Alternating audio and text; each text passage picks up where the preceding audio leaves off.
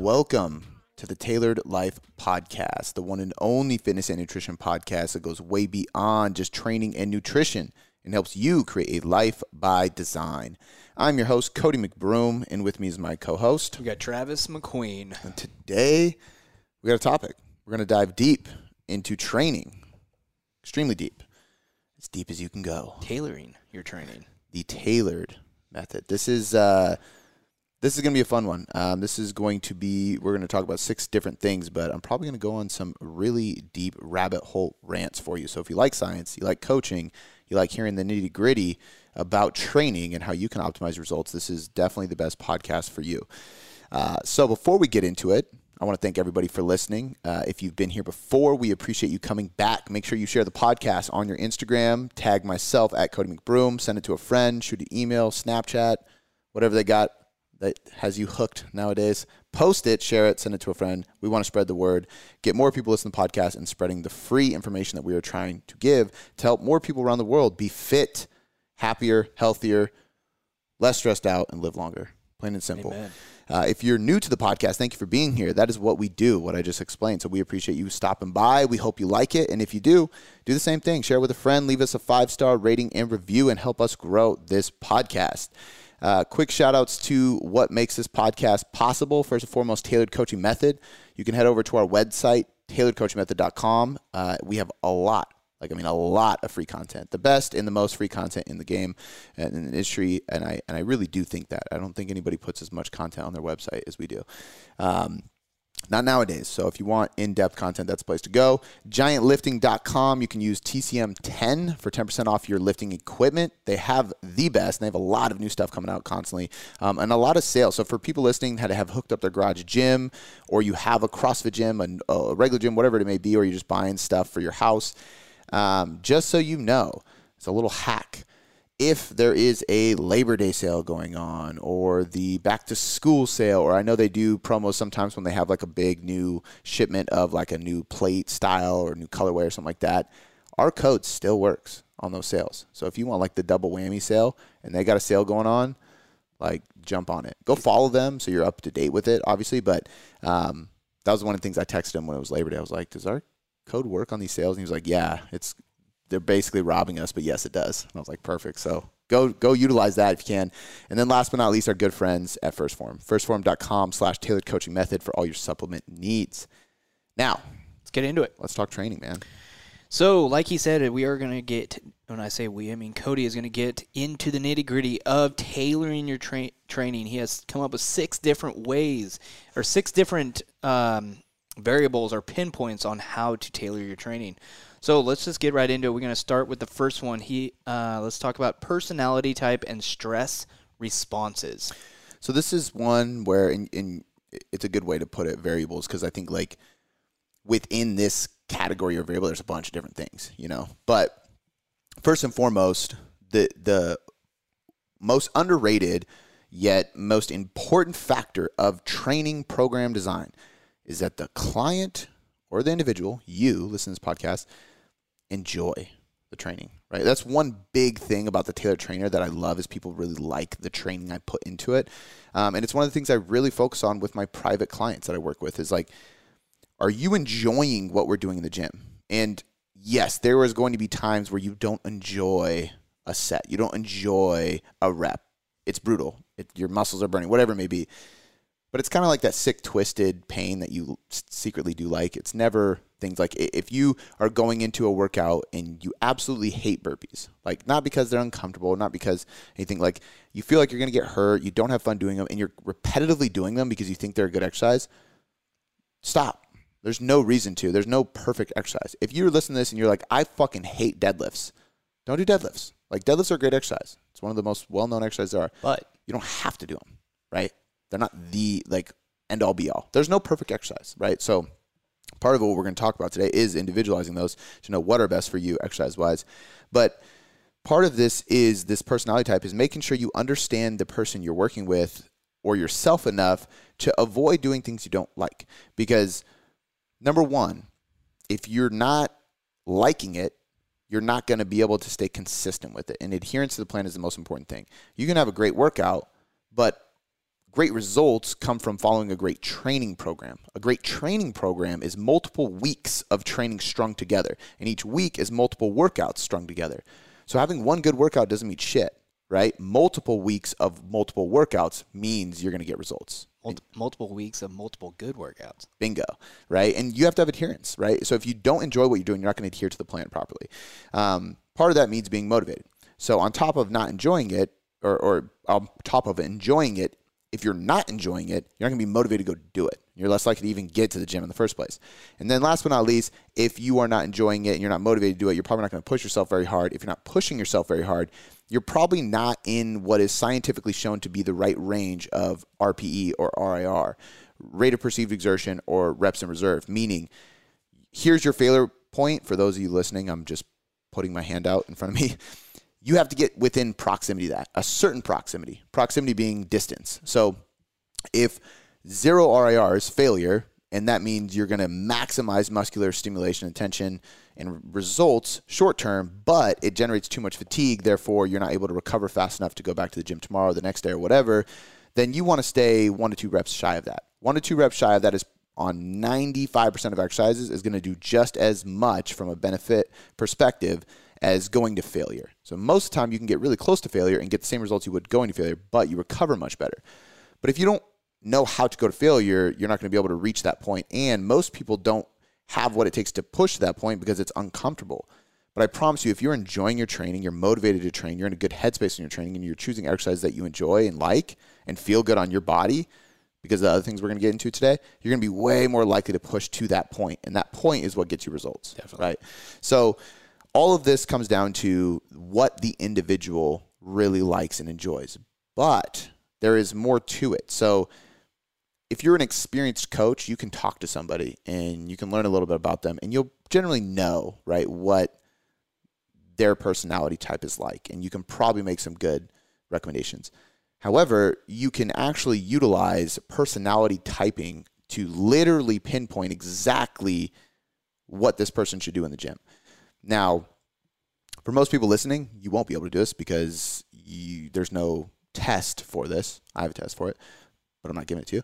Um, it's part of my coaching. But the the idea behind it is like everybody's done, like we've even done this, and, and they're really good for the workspace. So you can learn more about your employees and stuff like that. But you can take personality quizzes or types and, and figure out more about a person, right? The the love languages quiz. That is a personality typing question, essentially.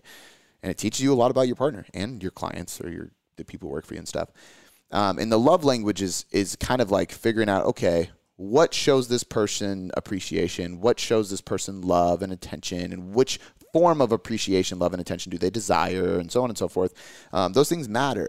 But for training it's it's harder to do that. So i'm going to give a couple examples so you guys can get an idea of what i'm talking about. But this is something i've uh, stolen from multiple different personality types in and out of the fitness industry, but I've been kind of morphing my own way of creating a quiz for. Um, I've been calling it the elite thing. I don't know if I like the name elite. I just don't know what the fuck to call it. Yeah. You know, because it's the ultimate tailored experience, right? And so if you're listening to this, the reason we're creating this podcast is because I've been doing this with a select few of people, um, and I do like the plan was for me to create this this completely customized, the ultimate tailored coaching experience, and it is training and nutrition, and it dives into everything we're talking about today. And I'm not trying to make a sales pitch, but just to give you some context of what we're talking about here. This is something I've created and implemented into my own training, um, and then my brother-in-law's training, who, who works out with me, um, and then a couple of my WWE people. And then I was like, okay, I'm gonna re- I want to do something with this. I mentioned it in a email briefly. Um, as, a, as a newsletter? Yeah, newsletter. Mm-hmm. Like, uh, and a, a, couple people jumped on. So um, I'm going to end up taking, by the time you're listening to this podcast, we're recording ahead of time, I will be taking on two more people. So if you're listening and this stuff intrigues you and you want an extremely customized, the quote unquote ultimate tailored coaching experience, probably a better name than the elite one, honestly. Um, working one on one with me, where I literally go super in depth with all of this stuff I'm talking about training, nutrition, customizing it so far beyond what you're used to that I promise it's going to make the results 10 times better. And you're going to listen to every reason why with these next six things. And this doesn't even touch on everything, to be, uh, be honest with you. Five, not including what I already said. But um, let us know. You can email me at cody at tailoredcoachingmethod.com. Get a hold of me. Um, let me know you're interested, and uh, we can see if it's a good fit for you. Um, it's for more intermediate or advanced individuals because I'm just going to be completely transparent. If you're brand new to lifting, you don't need to spend the extra money to go this deep into stuff. You'll get great results with with less overwhelm. Yeah. But if you are intermediate advanced, you're a geek like me, you want to learn and go even further, um, let me know. We can we can get you started. But um, this quiz, this idea, it's a way for me to determine many different factors of your program design. So, for example, some people, and, and a lot of it boils down to hormones and neurochemicals and neurotransmitters in your brain, but we, we don't need to go down this too much of a rabbit hole. We can just kind of figure out the way people respond to certain situations. So, general questions that would be helpful in this scenario that I would I would throw out there. For example, I'm going to ask you, Travis, because this will be easy. I already know the answer to some of these, but um, are, you are you the type? I know the answer to this one. Are you the type of person that has to clear their inbox or has a red bubble with thousands of unread emails? thousands of read unread emails. So It's not thousands, but we can argue about that all day long. But go ahead. how many are in there? I don't know, man. But definitely not a clear to bubble. Let's just say that. Yeah, yeah. Okay. I think there's more than thousand. I think you said there was like 1,300 or something last time you checked. Anyway. But not that they're all important. Correct. I'm sure there's a bunch of fucking spam and stuff. But I will go through my inbox and delete every fucking spam email. I will make sure it's in a different folder. Like I, I have to clear my inbox Yeah. by the end of the week, you know? Um, but those are two completely different people. There's a person that's like, I don't give a shit about the red bubble. And it doesn't know, trust them out. There, that is what it is. Um, same thing with your reminders. Yeah. You have a million reminders. That would stress me out so bad. That's accurate. Dude, if I get more than five, I'm like, I have to get these things done before moving on to other things. Um, and there's no right or wrong answers. This is personality types, Yep. right? Um, another one would be, are you the type that, uh, so you go on Google Maps, right? You hit traffic, you're in stop and go traffic. You hit Google Maps or iPhone Maps or whatever, and uh, stop and go traffic gets you to your destination in 28 minutes. You can go option B, which takes you back roads. There's no traffic, but it takes you 32 minutes. So you got four extra minutes on that road, but you're not in traffic. Yeah. Which way are you taking? I'm taking the 32. Same. Yeah. I would. I would definitely take that. Yeah. Um, that shows. I think most people. Because 28 to 32 may not be the best example. So, hundred percent. But like a longer without stops, and and it uh, people who would go that way don't like still time. Correct. ADHD is. Yep. Anybody who has ADHD is going that way. Yep. Um, but they they typically lack patience. They don't like to stand still. Um, so on and so forth, right? But I'm asking these questions, and they're just random fucking questions. But the good thing about random fucking questions that have nothing to do with training that can tell me a lot about somebody's training is that you won't change your answer based on what I will do to your to your training. Yep. Which is also why I don't want to go too in depth with the questions because then people listening who do s- end up working with me or are already working with me listen to this, they'll be like shifting how they tell me answers Yeah. so that I change their training maybe. But Two things to that. The client isn't going to, I would assume, the client's not going to think too much into the answer because it's not anything to do with their training. exactly, That and it's a very natural answer. if somebody decides they want to work with you, there's multiple different questions that you can ask that you're not going to mention on here. 100%, They're not going to think, oh, is this what they were talking? Yeah. Yeah. So as I go through these questions, what I'm really trying to find out is a stress response, um, patience, uh, tempo, rest periods, frequency, a lot of these things. Because, for example, somebody who will answer questions that allows me to believe that they're more prone to anxiety, they're more prone to overwhelm. Um, more is not better for them. More is actually worse because more equals more thinking, more overanalyzing, more cortisol production, stress hormone, uh, worse recovery, less adaptation. So a high volume program is probably not the best thing for them.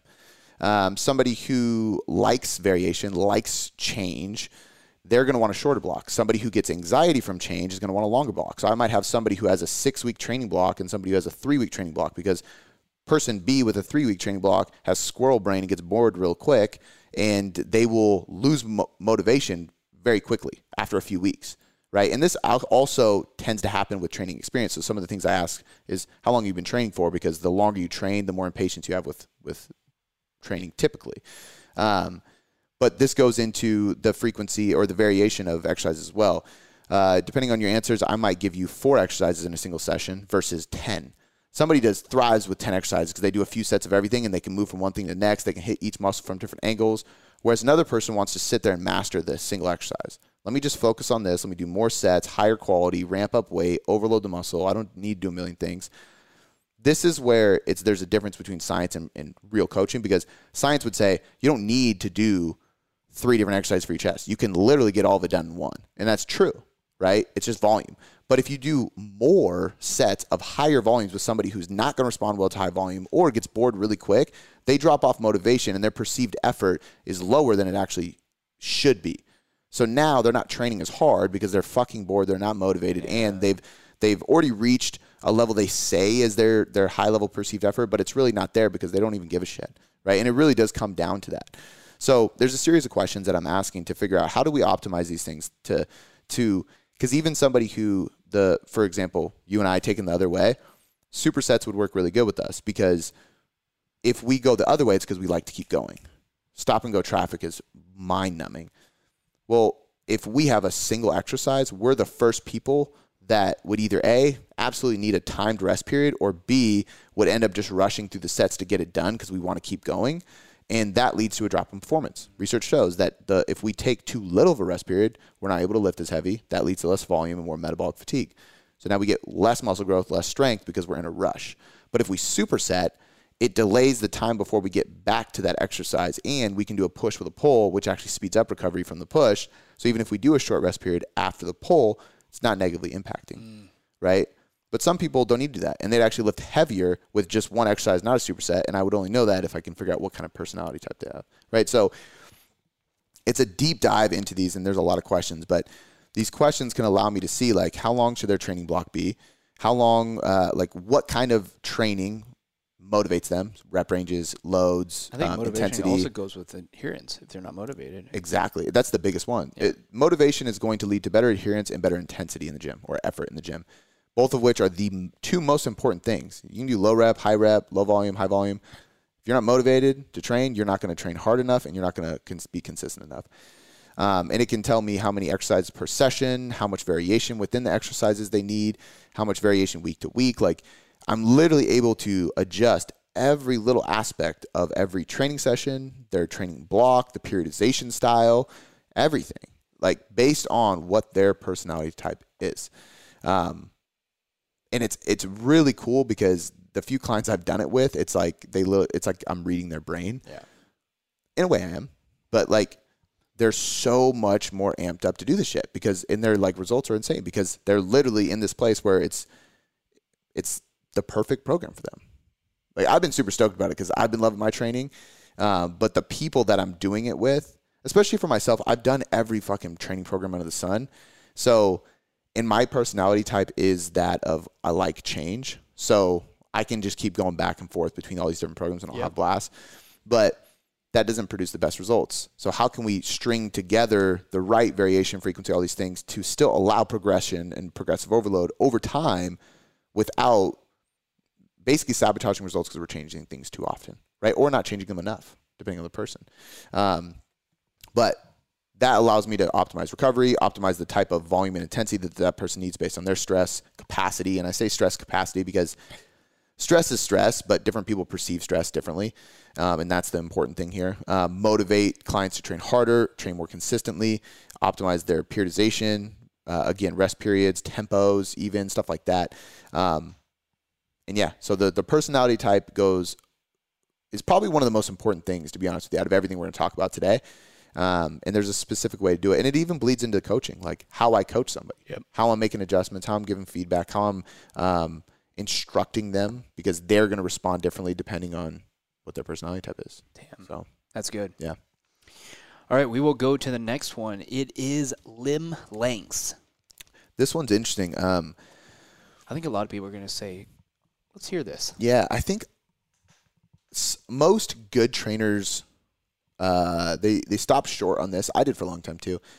Um, if somebody has long femurs, you know they're going to be hip dominant squat. We all know the squatter that like does a good morning when they squat. It's like their hips go so far back, their chest leans forward, um, and that is about as far as they go. They go, oh, you have long legs, but usually it comes from like oh, I noticed you sit back really far. It looks like you have long legs, so we're just going to have to strengthen your core so that you don't hurt your low back when you when you train.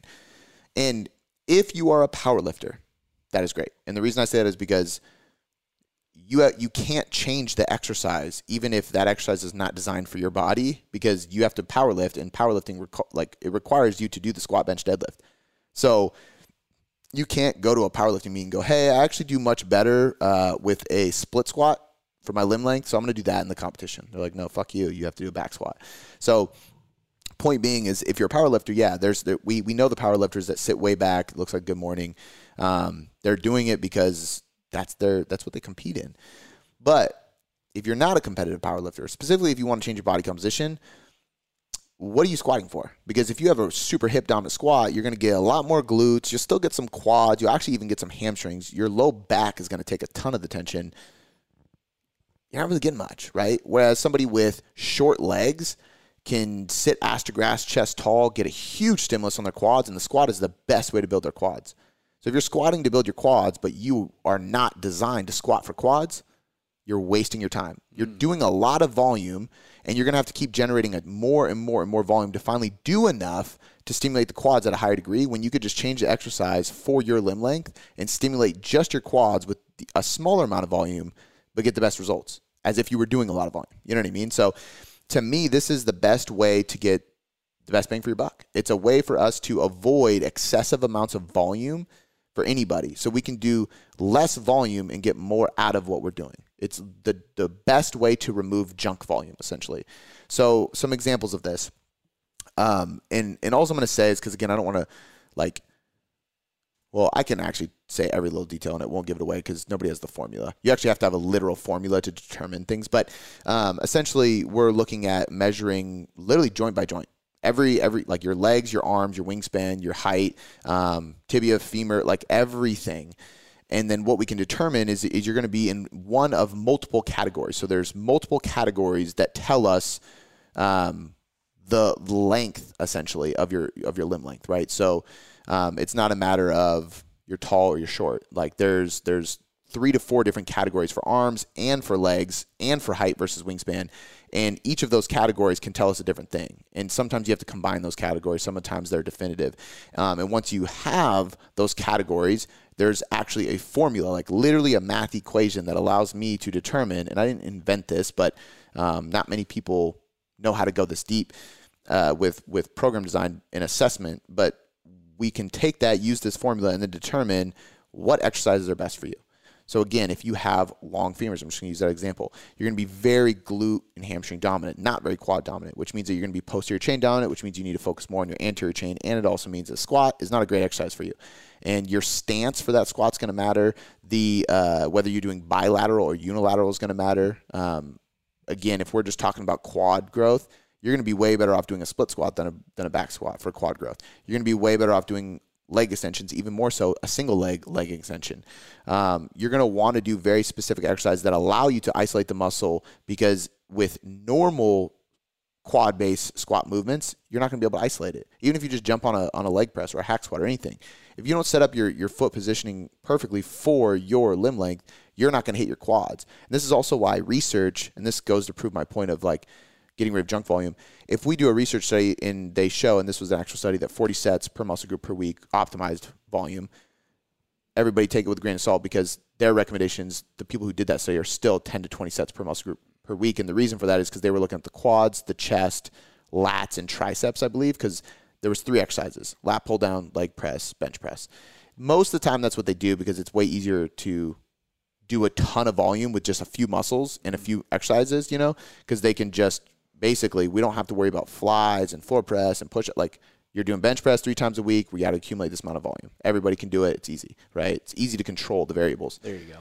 However if we have a third of the group the bench press is great for them. A third of the group it's just okay and a third of them it's like the worst exercise for their chest which is definitely going to be happen depending on these things.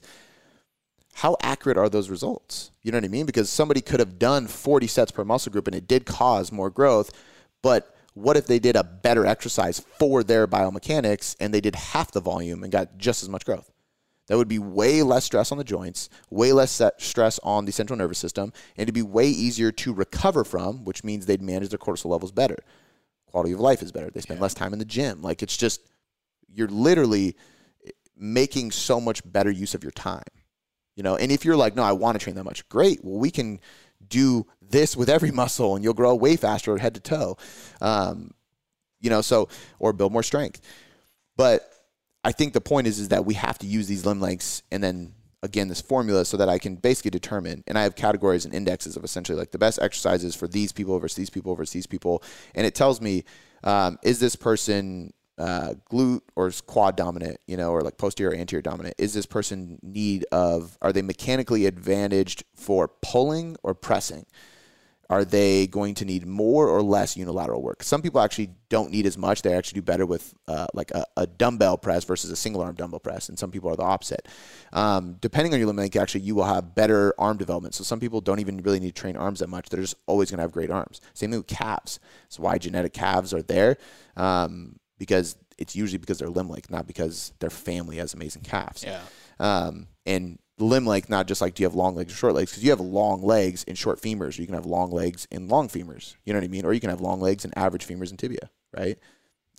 And you don't have to be tall to have long legs. That's the other thing. As I start assessing people, you look at somebody who is short and you immediately go, yeah, they don't have long legs. And then you realize they just have a really short torso uh. and super long femurs. It's like, oh shit, you have really long legs. I wouldn't have guessed that. Same thing with arms um, it changes your mechanical advantage or disadvantage for certain exercises, and it changes which ones are going to be more likely to cause injuries versus which ones are going to be your strengths or your weaknesses, whatever it may be. So, um, your limb lengths play a massive role into how we program the best exercises for, for a person. And this is almost why I've realized that exercise selection is almost more important than total volume. Totally. Because it changes how much volume you even need to get the same result. A different kind of volume. Exactly. Yeah. So all right, cool. Uh, we will move on to the next one. It will be movement screening.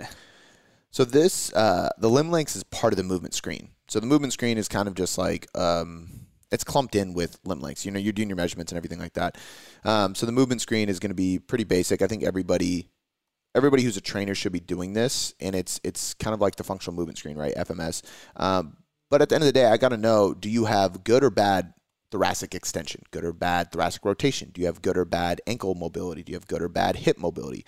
Do you have tight hip flexors, tight glutes, tight hamstrings, tight lats, tight pecs? Like all these things change your posture, and your posture will determine A, what kind of pre activation and rehab kind of stuff we got to do to put you in a uh, less injury prone and a stronger and more stable position when doing exercise and loading your body.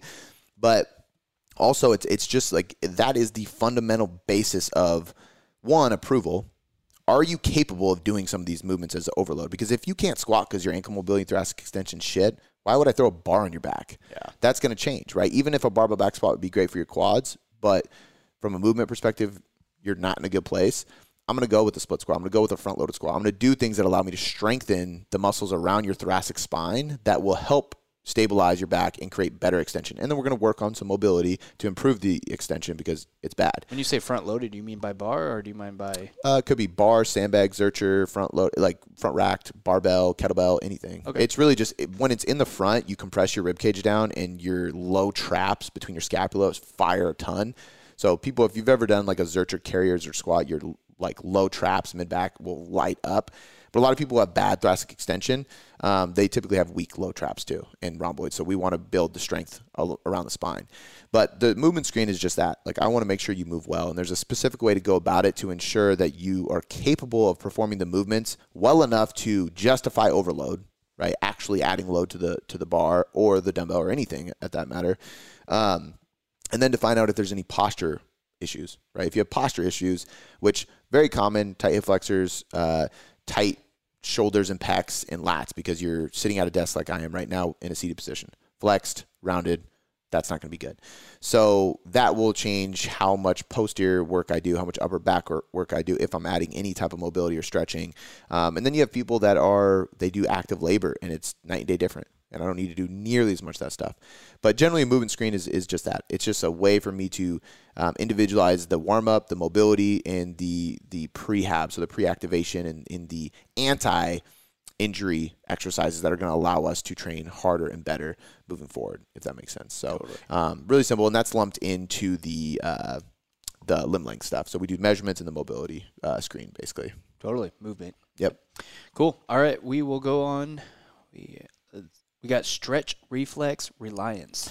So this is an interesting one. Um, the stretch reflex is we've talked a little bit about this uh, kind of off to the side in a different topic but the am- amortization i can never pronounce it but basically like when we go from the negative so we have a slow negative let's say um, or fast doesn't matter the point is is you have the negative which is the downward phase if i'm doing a bench press it's me pulling the barbell towards my chest and then we have the positive or the concentric so the eccentric is the negative and then the positive is the concentric where we're pressing up that that period of time where I stop the bar and start pressing it, that's the transition from eccentric to concentric or negative to positive. That's this phase. That's the transition, the amortization phase.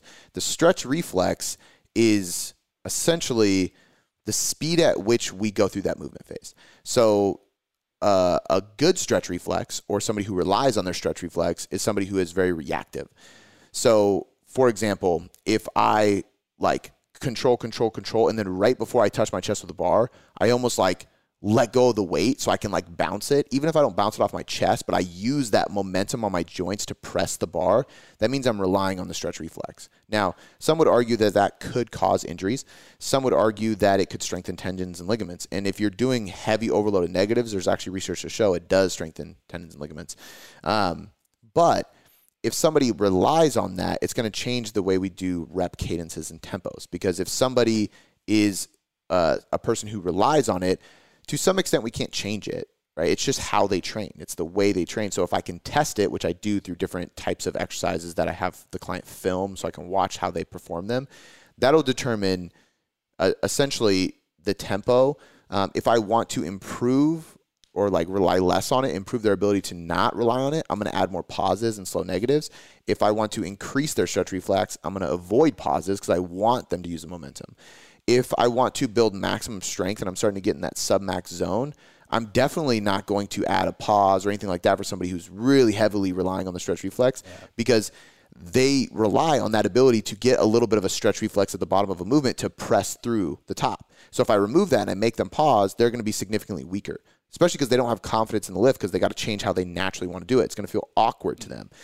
Um, for somebody who has a great stretch reflex, reactive jumps, reactive throws, speed work that is uh, ballistic, so like rep after rep after rep, is really good for them. Um, it's why like you'll see.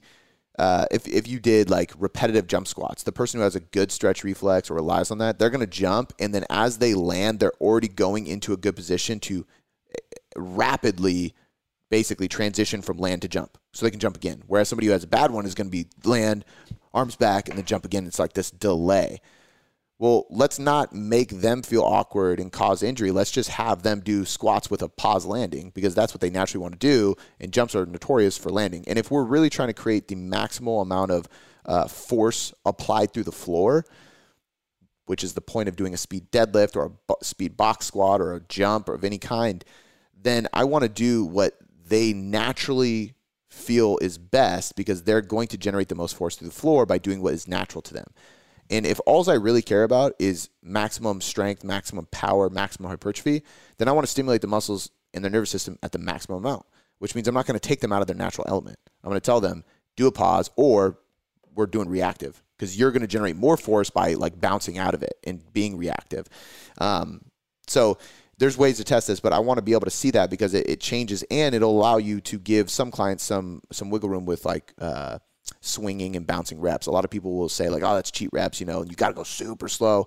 Well, if you go too slow, that's going to destroy somebody's uh, ability to lift heavy because you're literally taking them out of their natural element and you're you're making them do a tempo that doesn't come naturally to them and it's not what their body and their nervous system wants to yeah. do and therefore they're not going to be able to lift as heavy they're not going to be able to have as much volume and they're not going to get as bad, good of results so i'd rather do less sets their natural way with more weight you know and that that means like a bent row oh you want to swing a little bit cool keep your back flat keep your core tight crush the barbell swing i don't care a little bit of swing's fine same thing with a, a one arm row if you want to rotate a little bit and kind of swing it up so you can go heavier and control negative cool do it right? And a lot of times, if you watch people, even on a row, they'll row normal tempo. They're they're slow on the way down, and then right before the bottom of the row, they'll kind of drop it so they can swing it back up. Well, that's like a few inches of the range of motion. So if we go, okay, like bounce a little bit on that few inches safely, so that you can use momentum to row a heavier dumbbell and control the negative with a heavier dumbbell, you're gonna get better results. It's yeah. more load. Yeah. So. Um, The stretch reflex is something you should know about because it can allow you to program in a way that limits injuries and favors their bodies and their nervous system's natural way of performing a movement so you can maximize strength and power. Totally. and simple. Um, but again, something people don't think about. Totally. You know? Or know about. Exactly, yeah. Um, know to think. Yeah. Cool. All right, we will move on to the next one, which is muscle fiber dominance. This one is like semi debunked lately. Um, it's just so hard to test. So like the the easiest way to do this is to take 80% of your one rep max, put it on a bar, and max out. And depending on where you land with your reps, you can determine if you are fast twitch dominant, slow twitch dominant, or um, like a hybrid, like you're 50 50. Now, the reason this has been debunked is because they've tried to um, change programming and stuff like that to change somebody's muscle fiber type, which you definitely can do, but it takes so fucking long. For example, they have uh, studies on like identical twins. One um, became a marathon runner and one became uh, like a power lifter. And this is like legit. I think it was a power lifter. Maybe it was a CrossFitter or Olympic lifter. Something with fast twitch, right? Could have been football, whatever. But one was definitely an uh, endurance runner, which is very slow twitch dominant. But they're identical twins, which means they were born with the same genetic makeup, right? Which means they were born with the same fiber type dominance, right? But as they grew up doing different sports, their body changed, and the the slow twitch uh, or the endurance runner basically morphed into somebody who was slow twitch dominant because he needed that in order to keep performing his sport. The the the sport, the guy that was doing football or Olympic lifting, whatever it was. I want to say it was powerlifting, but I can't remember. It was lifting of some sort or a sport that required lifting. He became very fast twitch dominant because his body changed based on what he was performing with. So you definitely can, but I don't think there's any studies showing this process happening. Um, it's just proof of it happening because that's two identical twins who started playing sports as kids and then were tested later in life. You know, that, you're not going to do many studies like that. Um, but uh, depending on your fiber type, you can determine should this person be doing lower volumes, heavier weights, higher volumes, lighter weights? Should they focus on like longer time under tensions, time sets, tons of muscular fatigue, or they should should they just be focusing on overloading the weight, um, more power development, neurological training and work? Um, so there's ways to change your training based on what you are dominant with, slow or fast twitch. Um, but the only way to really test it without going and getting a muscle biopsy, which nobody's going to do, uh, which is where they take a piece of your muscle tissue and then they test it. Um, and it's very small, so it's not like it's crazy, but nobody's paying allowed to do that really. Um, but when you do this 80% of your one rep max and you test it, you can determine which category you fall into. And then that could determine the types of volume and intensity and type of exercises you would do too. Do you rely more on explosive training, more on compound lifts, or do you rely on more higher volume accessory and isolation work? This can kind of help you guide. And some people might have goals of bodybuilding, so they try to go to that, but they are more fast twitch dominant. Like if I get a CrossFitter, um, CrossFitters are probably hybrid. So if I get an Olympic lifter, there's ways to train that person for bodybuilding or physique development while utilizing the fact that they're definitely going to be fast twitch dominant because they've been playing doing Olympic lifting for for years, and that's very fast twitch dominant. Um, but the only way to test it is to test these exercises and see where they fall in that category. And the reason it's semi debunked is because there's a lot of muscles that are um, like 50 50. So your quads are typically half and half. Um, and it's hard to say because if somebody has, let's say they, they test as slow twitch on every lift, but then on their, their squat they t- test as fast twitch. But you have to look closely and go, is it because they didn't perform that many reps, which would typically lead to this? Like if you have a really high one rep max, but you take 80% of that and you can't perform very many lifts or many reps, it means that you're probably fast twitch dominant. you You, have the potential to go really heavy with one rep, but you can't do a lot of volume with a slightly lower uh, weight. On the other side, if you're slow twitch, you can do high volumes, high rep counts, but you have a low one rep max, com- relatively speaking. Lower, yeah. So the the argument is basically, well, if this person isn't proficient at the lift, they might not be able to lift heavy for the one rep max simply because the skill's not there. Yeah. Um, which is very true. So you have to use these different tests and choose specific exercises with the right person because knowing the limb length stuff, I got to choose the right exercise and I got to make sure they're skilled at that movement so that we can eliminate that factor um, before doing the test. Um, and then at the end of the day, it's like it's like knowing what muscle groups this matters with and which ones it doesn't, um, and how much relevance it plays into your training. Again, I think it's going to play the most relevant with how much we rely on explosive or compound lifting. Um, versus like some people will argue like well the hamstrings are more slow twitch so you only want to do low reps. Like that's been debunked. Like that's not the best way to go. Um, you're probably going to be better off doing some low and some high with all uh, movements and exercises and muscle groups but you can get a little bit more granular if you know a little bit of where their their dominance is especially because even if i'm 50-50 my body might rely on the fast twitch muscle uh, fibers faster or more quickly. So when I go into a lift, I'm able to fire those faster than the next person. Yeah. And those tell us how close we are to fatigue. So essentially, when we think of RPE and we think of going to failure and our ability to build more fast twitch muscle fibers, which we want, it, it really is just a matter of going to failure or close to it. Because when we get really close to that threshold, that's when, even if we're doing high reps, our fast twitch fibers generate more in fatigue at that endpoint because most people would assume you have to do low reps because that's typical. If you're doing really heavy weights for one to three reps, that's fast twitch dominant. If you're doing 10 to 15 reps, that's slow twitch. But if I'm taking the slow twitch fibers to 10 reps and then I have my last five reps are super fatiguing, I'm generating the fast twitch fibers on those last five reps.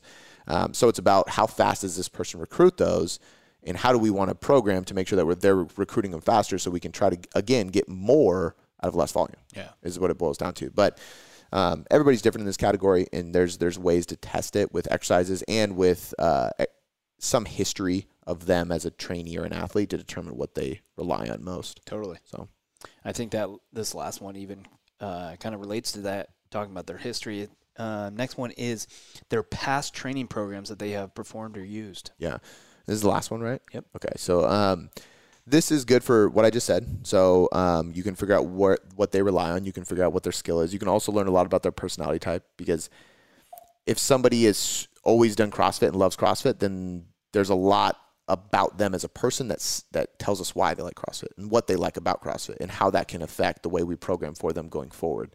Um, but the the exercise history, there's two things here. One, it tells us more about what they're good at, their muscle fiber dominance, as well as what they will stay consistent with and what they enjoy, what motivates them. But it also allows us to implement some things that create a lot of novelty. If somebody's been doing the same thing forever, you guys know the best program is a program they haven't been on yet. So we want to use their exercise history to find the hidden gems that they haven't used yet. Let's find the tools and the strategies and the methods that they have not tried yet that we think would be optimal because not only are they an optimal strategy, but they're also going to create a lot of novelty. And novelty is a new stimulus, and a new stimulus is the fastest way to shock new growth. Um, it's what creates the most muscle damage. Now, if you can't recover from the muscle damage, it's not going to be great. But using exercise history and what they've done in the past tells us so much about what they love, what they don't love, what hurts, what doesn't hurt, what movements they like, and what they have never done before. So we can stimulate more growth through the aspect of novelty and this new stimulus that they haven't felt or seen or tried yet. Um, so the biggest thing with exercise history is just learning more about the individual and then determining what is going to create that novelty stimulus. Because totally no matter who you are, you have to do that. And whether it's novel because you haven't done it in five years or it's novel because you've never done it, there has to be an element in every single training block that is new to you because it's going to stimulate your mind to train harder, but also it's going to generate some muscle damage and fatigue. And when you take your muscle to max fatigue, it is going to help a yeah. lot. So it's crazy how all of it kind of intertwines and comes back to each other. Every single one of them relates. Yeah, and yeah. that's what's cool about it, man. Like as I lay these out for a client, they all align together and sync up together, so they they build off each other. You know, it, create it, the best. Yeah, I mean, results. it helps a lot. So, um, like I said at the beginning, guys, uh, this this podcast was not designed as a as a sales pitch. I really wanted to just kind of like talk about this because, uh, I mean, for one, I'm actually flying out in just a, like after this weekend as we're recording this um, to my good buddy Jake Luhrs, who is the singer of August Burns Red, a metal band. He's actually been on the podcast before to talk about mental health. Um, he owns a gym, he owns a nonprofit, uh, and he's singer of a um, I need to look this up. I, it's I, nominated. It's nominated. Okay, yeah. Grammy nominated uh, metal band, and uh, he twice. He's flying me out. Um, put on if you ever want to like do something funny for your family, like put on their Christmas album at Christmas. It's it is like literally like uh, jingle bells, but it's like death metal, screaming jingle. It's fucking hilarious. It's actually dope. Like I like it, but it's it's hilarious if you do it at a family event. Yeah. Me and my brother did it way back. So, uh, but he's flying me out to kind of go over some of this stuff with his staff at his gym, which is really cool. So I'm able to go teach them, and it was like, oh man, we sh- as I'm creating this presentation, we should we should do a podcast about this. But I am taking a few people on. So, um, like I said at the beginning, if you're listening to this, if this podcast intrigues you, if you've been stuck in your training, if you're intermediate or advanced, if you feel like you have been trying everything, you've been spinning your wheels, you have done all the programs, you have tried all the different methods, and you're just tired of spinning your wheels. You're tired of not seeing progress. You're tired of not looking like you lift, yet you lift all the fucking time. It is a very common frustration, and uh, I can solve that for you and this is how we do it. So if you want the ultimate tailored experience, uh, this is for you, and you can find out more by just emailing me. This is not like a application specific thing on our website. So of course, anybody listening who loves this stuff but maybe doesn't feel like the ultimate approach and this high end thing is for you, of course you can apply for coaching with us, and we will t- chat with you about what our uh, normal tailored coaching looks like, which is still more in depth in uh, connection and science based than anybody else in the industry, honestly. And that's at tailoredcoachingmethod.com/online dash coaching. But if you want to work with me directly and you want this ultimate experience and you want to do this part with me, uh, just email me, Cody at tailoredcoachingmethod.com. So we appreciate you guys for listening. We'll catch you next time.